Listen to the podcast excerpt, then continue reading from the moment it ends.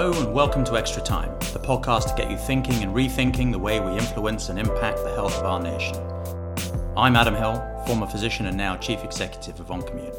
At this time, when a spotlight is being shone on our nation's health, I will be speaking with leading experts from across the healthcare and life science industry to discuss the opportunities and challenges they're facing as they work towards delivering scalable improvements in health outcomes.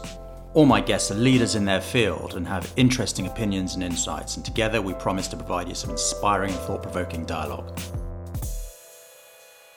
I'm delighted to have Professor Ola Winqvist join me this week. Ola is Professor of Cellular Immunotherapy at the Karolinska Institute and Chief Physician of Clinical Immunology at Karolinska University Hospital. He received his medical qualification at the University of Uppsala, where he went on to achieve a PhD, focusing on experimental medicine and autoantigens in Addison's disease. Ola held a postdoctoral position at the Scripps Research Institute in California for three years, and until 2017 was chairman of the Swedish Clinical Immunology Society. In 2013, he and his team's research was awarded the Athena Prize for work in autoimmune disease. Ola is now the chairman of the Swedish Medical Society's research delegation. The Cancer Foundation and Swedish Research Council have supported Ola's research for over a decade, and he has received various competitive grants from the European Union and the Swedish Agency for Innovation Systems for the development of immunological therapies. Ola, I am so delighted to have you with me on Extra Time. Welcome. Thank you very much, Adam. I'm pleased to be here.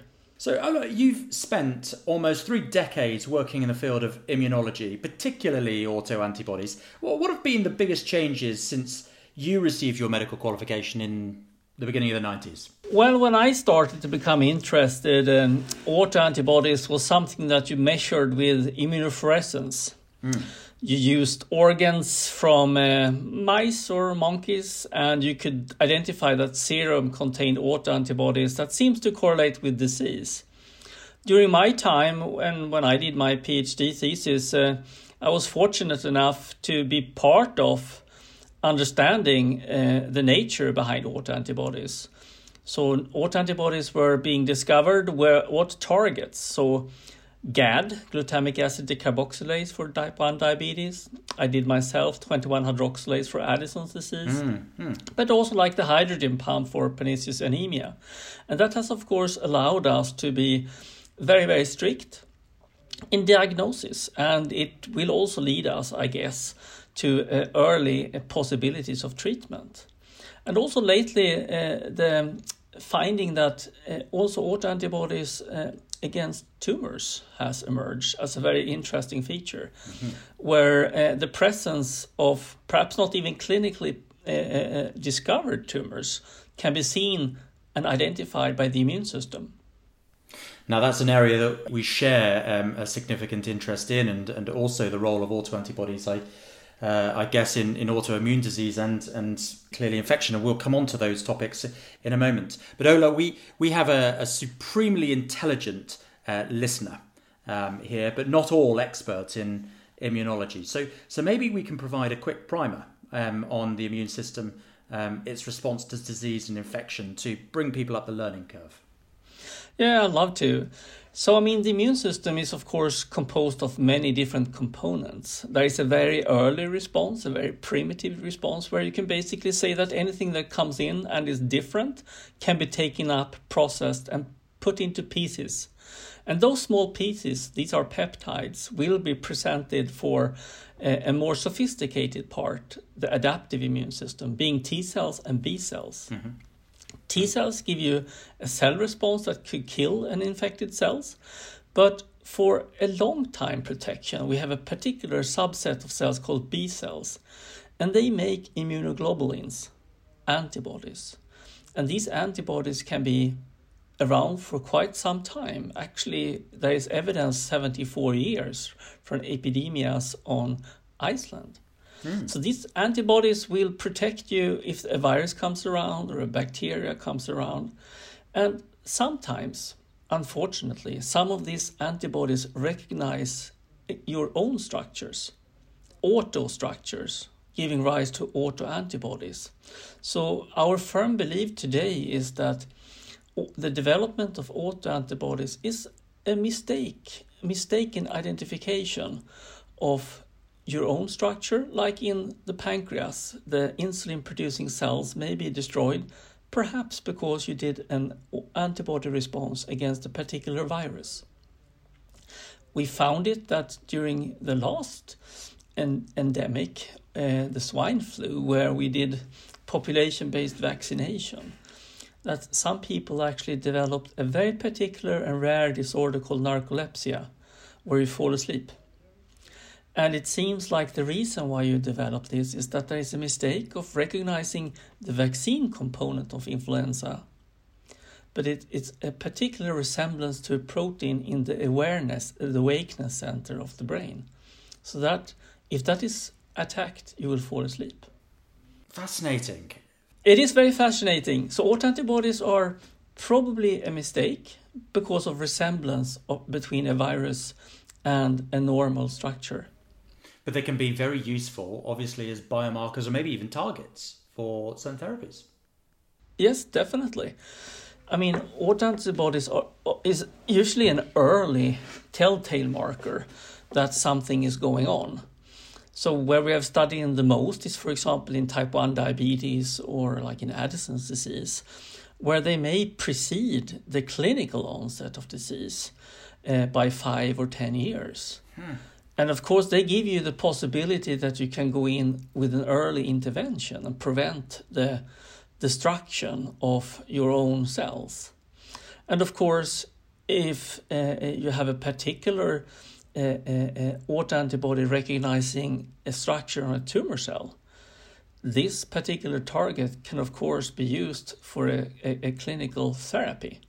So, this is something that is being explored right now.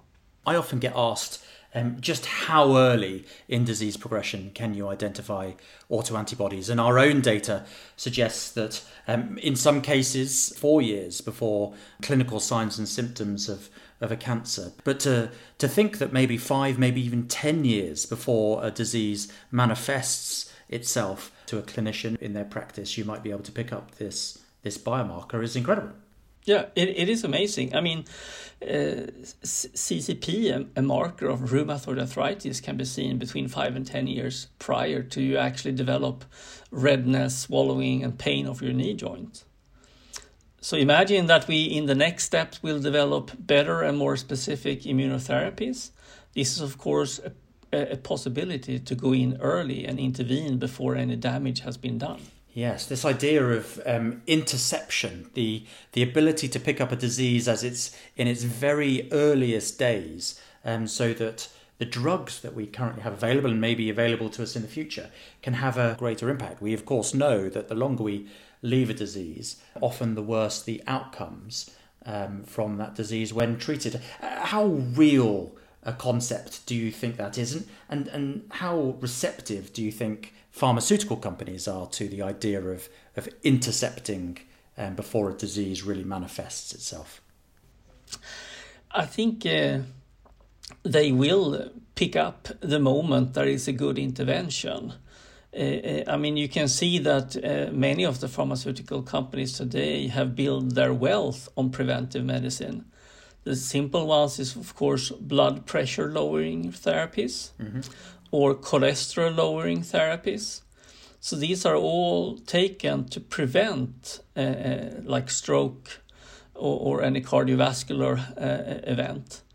So that has been a very fruitful way of, of, of, conducting preventive medicine. And of course, if you go in uh, with the same specific tool for the immune system, I think it will be very useful to prevent disease from occurring because these are common. 10% of the population suffer from some kind of an autoimmune disease. So it's a huge burden for patients and for society with uh, uh, absence from work uh, and lots of costs for medicines. So if you can prevent it, it will be very very useful. Mm. And I think it's a great observation that as soon as as soon as there is a tool, an effective tool for the treatment of disease, then the detection of the disease earlier becomes um, of paramount importance. Now let's turn the conversation slightly because of course, um, Ola, you're Swedish. Um, you you have lived through um, uh, the the last six, seven, eight months um, of this pandemic as we all have, but maybe seen it through a slightly different lens. Can you can you tell us a little bit about that experience? Yeah, of course, the, the pandemic has been uh, very strange. Uh, uh, I mean, uh, we are used to having the seasonal flu coming around, and everyone was talking about this is another seasonal flu. Mm. And we got the first couple of import cases, but all of a sudden we had people returning from the Alps, and all of a sudden it, it exploded. So we were not prepared, we were not ready, and I don't think anyone was ready. And we made quickly a decision uh, at uh, our response teams that we should work with an already accepted pathway by WHO, where you should keep social distance, you should wash your hands, and we should try to test people with symptoms. And that has been the Swedish strategy. Of course, we were very unfortunate uh, initially that uh, the infection made it into uh, elderly homes and that took a deep toll, which was extremely sad. Mm-hmm. And that is a, a, mistake, and it's uh, of course could have been prevented, perhaps. Mm. But once that has happened, I think uh, the way we have been handling it, somewhere in between hysteria with closing everything down, hoping for the best, people trying to spray things down, which has no evidence, of course, whatsoever that it will work, to some kind of an in between way where people keep their distance uh, uh, and try to wash their hands.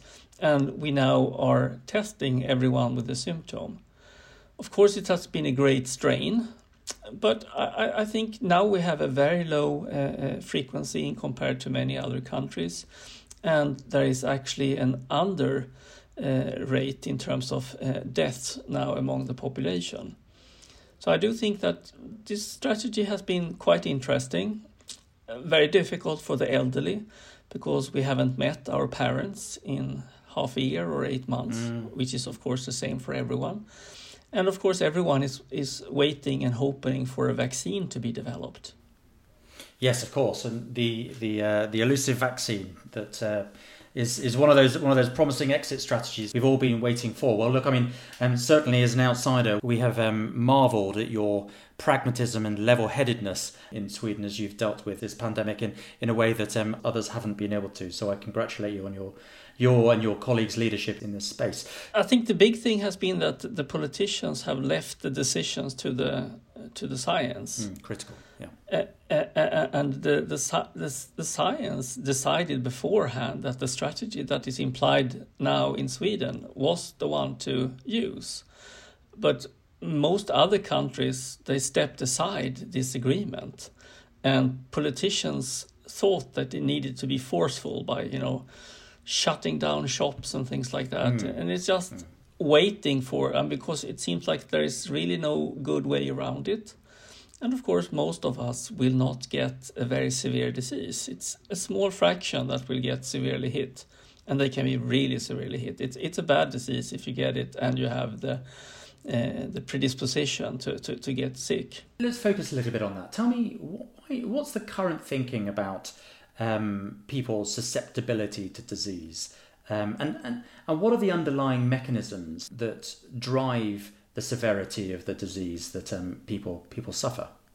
I mean, men have always been the weak sex in terms of infections, of course. Of course. Yes. Yeah. Uh, uh, so we are susceptible. I guess women, on the other hand, they have a susceptibility to autoimmunity. So their immune system responds a little bit too well and men's immune system a little bit sluggish. And I think just being a little bit late to the ball is probably what causes the problem with an overweight for men.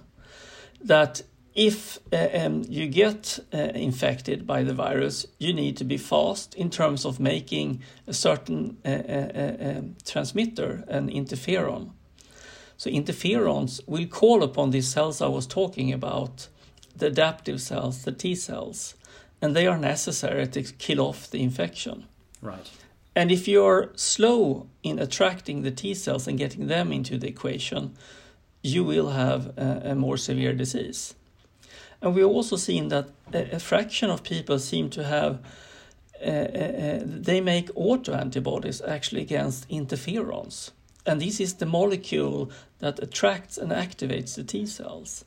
So, of course, if you have a blocking autoantibody against interferons, you will not activate T cells, and therefore you will be late.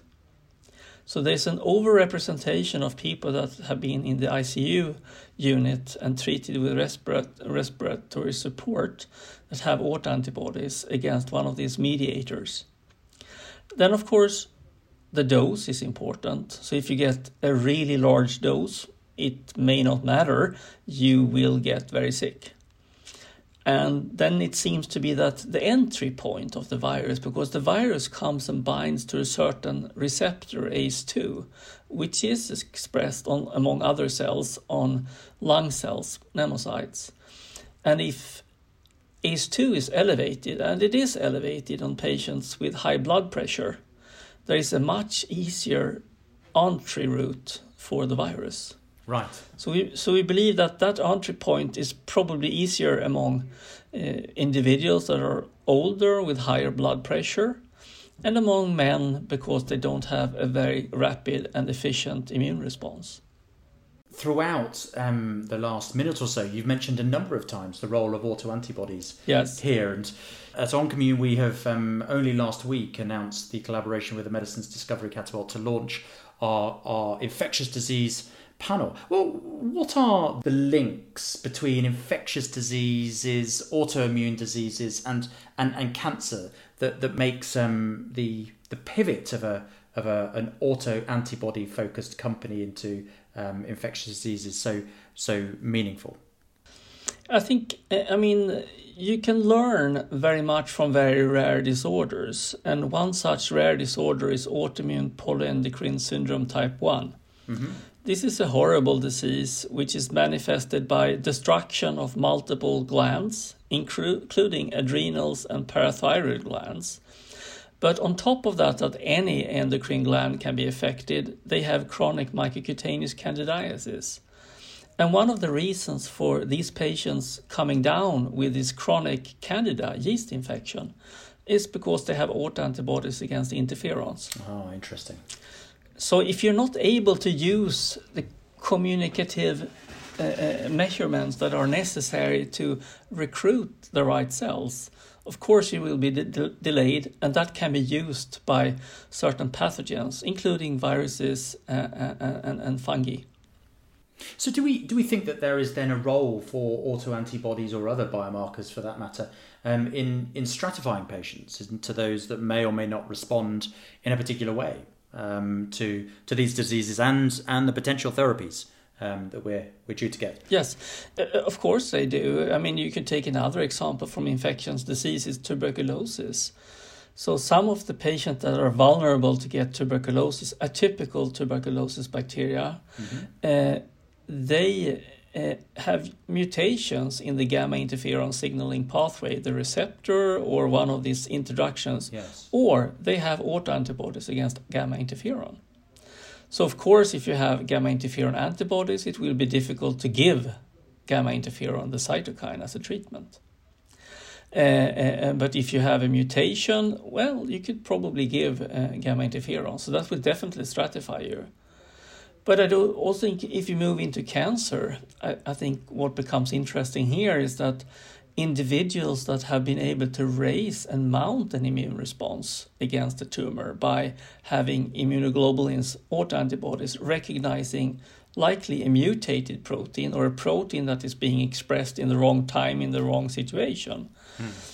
That kind of indicates and flags that T cells and B cells are recognizing the tumor as dangerous and foreign. And these are likely uh, more uh, uh, susceptible to immunotherapy. So the use of another set of antibodies like checkpoint inhibitors or T cell therapies may be more new, useful in uh, uh, autoantibody positive individuals. So I do think that that uh, it may be actually a critical investigation to determine who is going to be uh, uh, useful to put on uh, immunotherapy in the future.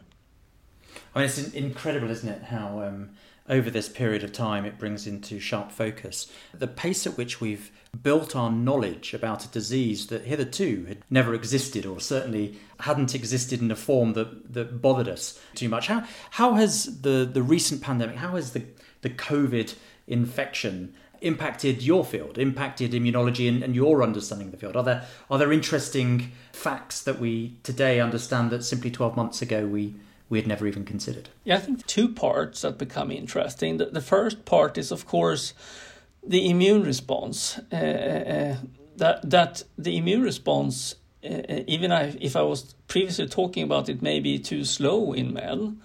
It is because it's inadequate. It stays in this uh, uh, primitive innate cells, which will give you a cytokine storm, which will induce a lot of fluids getting into your lungs, which is the reason why you cannot oxygenate your blood.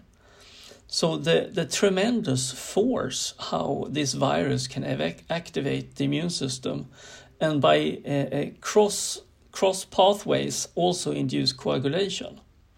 So that was something that really wasn't known that there is a, a, cytokine storm and a coagulation storm, a microcoagulation, which results in small uh, blood clots, perhaps in the brain uh, and in tissue. So that's why you become tired and people are exhausted afterward and feel like a brain fog, yes. which may actually be small uh, blood clots in the brain. Yeah, interesting.